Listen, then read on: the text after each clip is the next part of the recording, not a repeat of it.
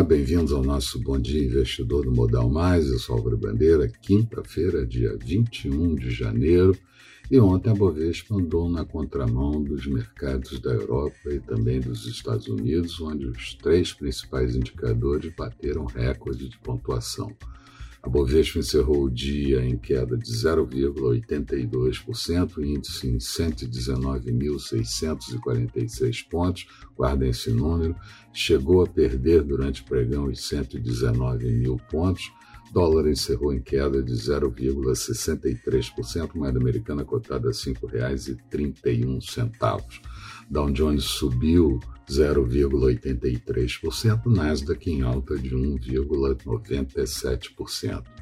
Hoje, bolsas da Ásia terminaram o dia majoritariamente em alta.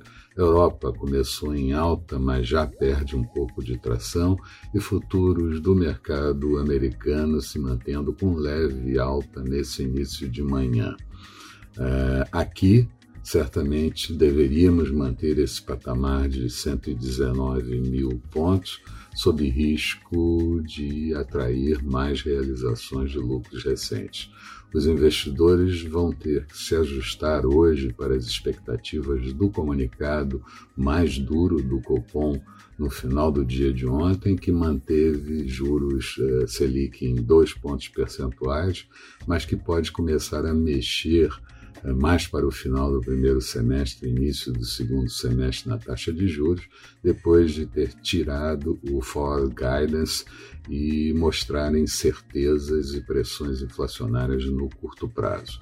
Os investidores também vão ter que ajustar expectativas para o início de gestão de Joe Biden, que assinou vários decretos ontem, principalmente interrompendo o oleoduto Estados Unidos-Canadá, o Muro do México e voltando para o Acordo Climático de Paris e também para a OMS, revertendo decisões de Donald Trump.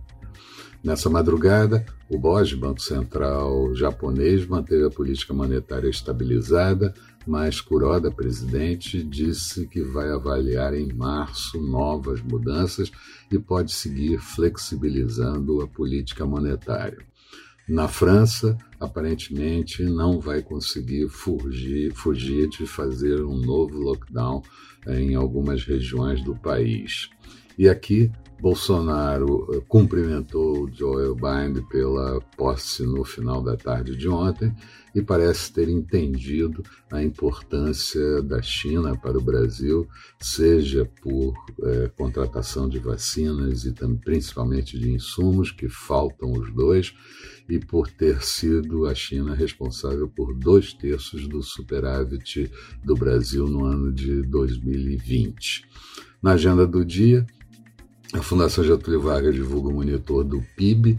Vamos ter a CNI falando sobre a sondagem industrial do mês de dezembro, a reunião do Banco Central Europeu, que sai daqui a pouquinho, e também do Banco Central da Turquia, novas construções e permissões de construção nos Estados Unidos referente ao mês de dezembro, os pedidos de auxílio-desemprego e o índice de atividade industrial da Filadélfia. Expectativa para o dia: o, a Bovespa pode tentar uh, alguma recuperação ao longo do dia, depois de sucessivas quedas, mas é complicado pelo lado fiscal, principalmente, e também pelo lado político. Dólar deve permanecer mais fraco e juros em alta.